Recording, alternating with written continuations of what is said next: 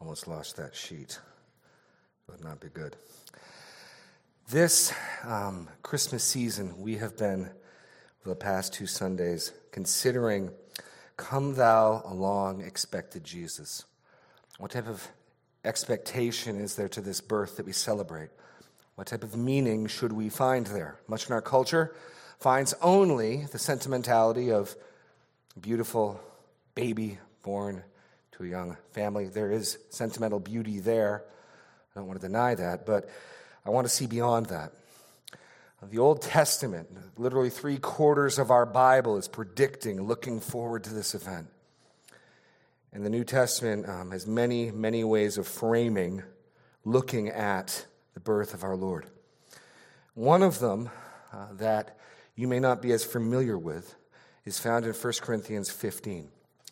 So, in the past weeks, we've considered this baby born in the manger, this baby born to Mary and Joseph, is the promised seed of the woman who would rescue the world from sin and from death, who would fix what went wrong in the garden. This child, adored by shepherds, celebrated by angels, is David's greater son. This is the child born king of the Jews. Well, another title for our Lord, another way to look at him. It's given in 1 Corinthians 15, and it is the second or the last Adam. We, we know in Genesis chapter 1 the creation of the first Adam. And yet Paul writes this in 1 Corinthians 15, verses 45 to 49. Thus it is written, the first Adam became a living being, the last Adam became a life giving spirit.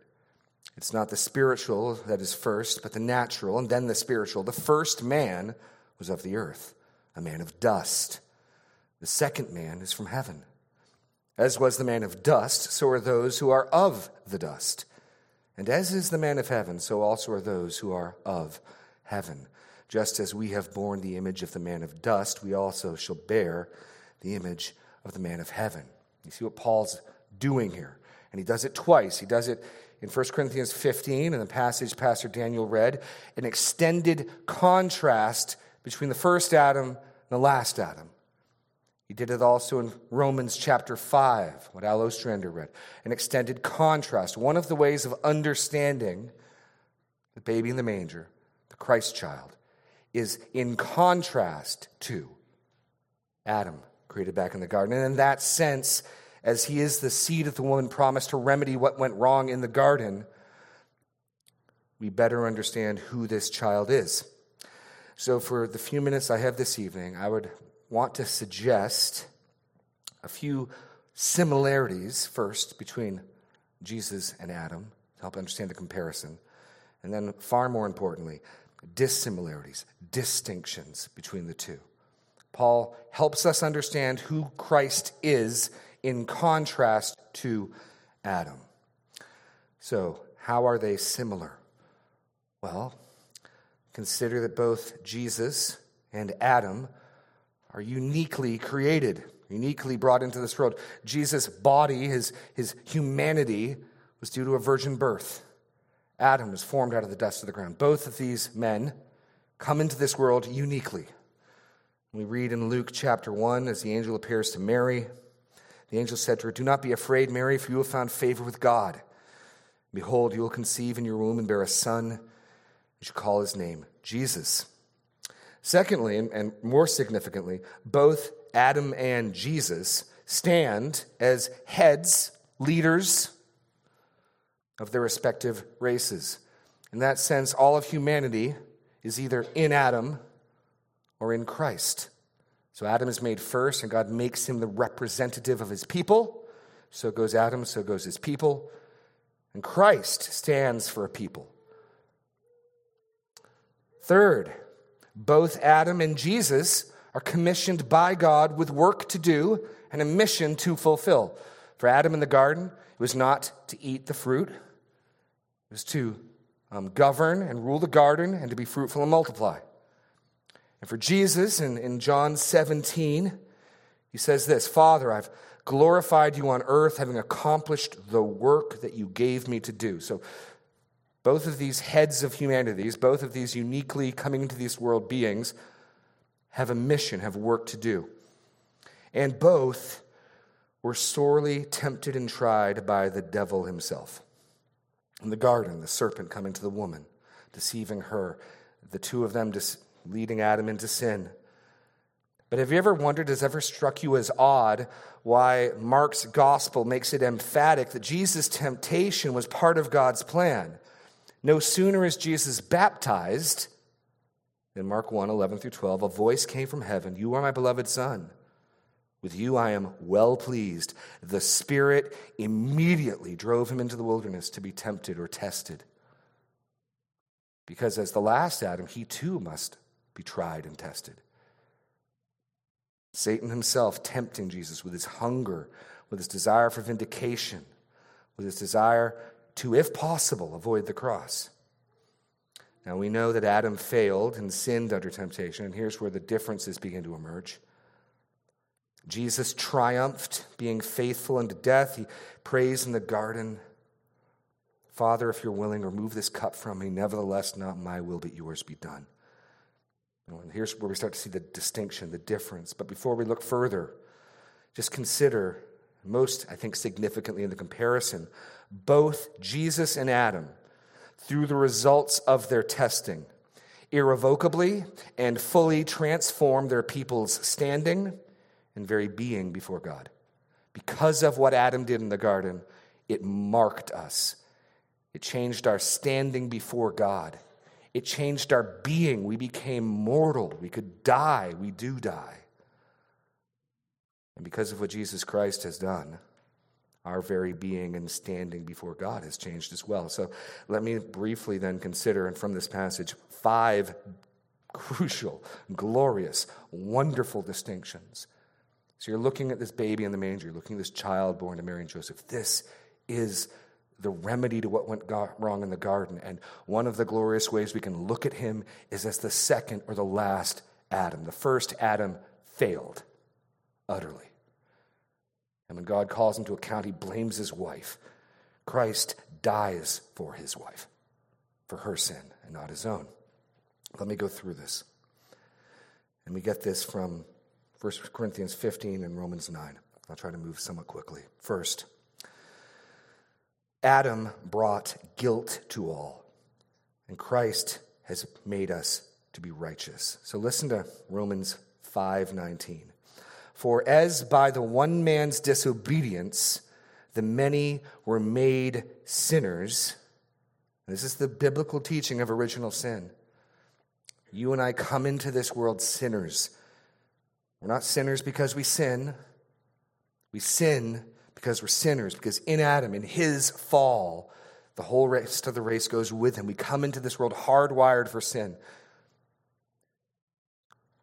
Adam brought guilt to all. But listen to the just as so then language of Romans 5:19. For as by one man's disobedience the many were made sinners, so by one man's obedience the many will be made righteous second Adam is superior to the first Adam. Adam brought us death. Jesus brings us the resurrection from the dead. This is now in 1 Corinthians 15. Listen to um, what Paul says here Adam brought us death, Jesus brought the resurrection from the dead and life. For as by one man came death, this is verse 21 and following. By one man came death, by one man has come also the resurrection of the dead. For as in Adam all die, get it again, one man is responsible. One man has this massive effect on his humanity. For as in Adam all die, so also in Christ shall all be made alive, but each in his own order. So Adam brings guilt, we become sinners. Christ's death on the cross, here's the one who will make us righteous. Christ, I mean, Adam brings death into the world and it spreads to us. And so we die. We're living in the midst of a pandemic, a season of sickness and death. And it's all rooted right back to, traces right back to the garden in the fall. It's further evidence something is wrong in this world. Something is terribly wrong in this world. And it's not COVID 19, it's our sinfulness and our guilt before a living God. And, and the judgment of death, disease, sickness reminds us, points to that reality. Well, here is the one who brings life. This child comes to bring resurrection from the death and life. Adam brought corruption, and Jesus brings immortality. 1 Corinthians 15 42. So it is with the resurrection of the dead. What is sown is perishable, what is raised is imperishable. The first man, Adam, became a living being. The last Adam became a life giving spirit. The first man was of the earth, a man of dust. The second man is from heaven. Corruption, decay, weakness enters this world because of the fall. Paul writes in Romans chapter 8 this not just spreading to us, sinful people, but to the whole world. The creation waits with eager longing for the revelation of the sons of God. The creation was subjected to futility, not willingly, but because of him who subjected it in hope that the creation itself will be set free from its bondage to corruption and obtain the freedom of the glory of the children of God, for we know that the whole creation has been groaning together in the pains of childbirth until now. This current pandemic is but another groan, an extended groan of the corruption in the creation, which ties back to Adam in the garden. Here is the cure. Here is the remedy. Here is God's solution. Here is the one who will make it right. In fact, Paul makes it clear Jesus came, Adam brings death into the world. Christ comes to put death to death. You remember the passage Pastor Daniel read? He must reign until he has put all his enemies under his feet. The last enemy to be destroyed is death. Adam is the death bringer, Christ is the death killer, ender. That is the one who is in the manger. The second Adam is greater than the first. The second Adam is superior in every way to the first. Adam brought dishonor. Jesus brings us glory. Adam brought dishonor. Jesus brings us glory. So it is with the resurrection from the dead. What is sown is perishable. What is raised is imperishable. What is sown is in dishonor. It is raised in glory we cover ourselves. We, we sense the shamefulness. We sense the shame of the decay and the sickness around us. We, we sense the shame of our own guilt and sin. So not only are we mortal, and not only are we dying, and not only is the world around us growing, we have within us a sense of shame and guilt, rightly ours. Christ comes to bring glory glory to himself and glory to those who are his. Adam finally brought us into the ground. Jesus comes to bring us to heaven. That's the final point. If you remember the two humanities, you are marked by, you resemble the one you are in. As the man, as was the man of dust, he writes, so also are those who are of the dust. So there's the man of dust, and there's those, his people, who are of the dust ashes to ashes, dust to dust. God makes Adam out of the ground, and to ground we return. So also are those, um, sorry, as the man of dust, so also are those who are of dust. And as is the man of heaven, so also are those who are of heaven. There are people who are not of this earth any longer. They are of the man of heaven, and therefore they can be said to be of heaven. That's their natural habitat and abode. The two Adams could not be more distinct and more different in the outcomes of their effects upon their people. What went wrong in the garden? Rebellion against God, treason, sin, defiance. What is God's solution? He sends the second man, the last Adam. He succeeds and triumphs in every place where the first Adam failed. He completes his work. He perseveres and triumphs in temptation. He does not cast his wife under the bus, as it were. He dies for his bride. And through that, he brings us life, the resurrection, forgiveness, and righteousness. He takes our corruption and gives us immortality. He takes our dishonor and gives us glory. And we no longer have the expectation purely of dying and returning to the ground, but we have the expectation to be with him in glory. That's the meaning of the child manger. This is the second and last Adam. Which then, of course, raises the question how can I be in Christ you don't want to be in Adam? You'll bear his mark. You'll bear his guilt. You, you want to be found in Christ. Well, Paul begins 1 Corinthians 15 by telling us, he's speaking to people who he believes he's speaking to are in Christ. He tells them how that happened. Now, listen to this. Now, I would remind you, brothers, of the gospel I preached to you, which you received, in which you stand, by which you are being saved, if you hold fast to the word I preached to you, unless you believed in vain. For I delivered to you as of first importance what I also received that Christ died for our sins in accordance with the Scriptures, that he was buried, that he was raised on the third day in accordance with the Scriptures. The gospel that saves, how you can enter into Christ, bear his mark, the effects of his work is by believing, trusting, turning from whatever you're building your life on and believing in Christ and, and His work, His death, burial, resurrection. He dies on the cross for our sins, not for His own. Unlike the first Adam, he doesn't run from the consequences of his wife's actions, even though he's there with her. He, he embraces them. Punish me instead.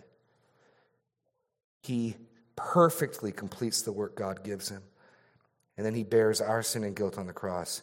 And he is raised from the dead, the first fruits of the resurrection. Belief, trust, faith in him and in his work is how we are saved, how we experience the benefits of union with Christ, the forgiveness of our sins, the removal of our shame and dishonor, the hope of heaven. But I would point you to the beginning of this passage. He's writing to a church he warns them hey, hold fast to this. And I know, you know, Christmas time, Easter time, there's seasons of the church life when more people show up than usual. And so I think it's a good word for us all to consider. And you're welcome here. We're glad you're here. God bless you. But all of us would do well to hear this word. I would remind you, brothers, of the gospel I preached to you, which you received, in which you stand, and by which you're being saved, if you hold fast to the word I preach you, unless you believed in vain. God has done for us what we could not do. The second, the last Adam has triumphed. He has completed his work. Let us hold fast. Let us trust in him.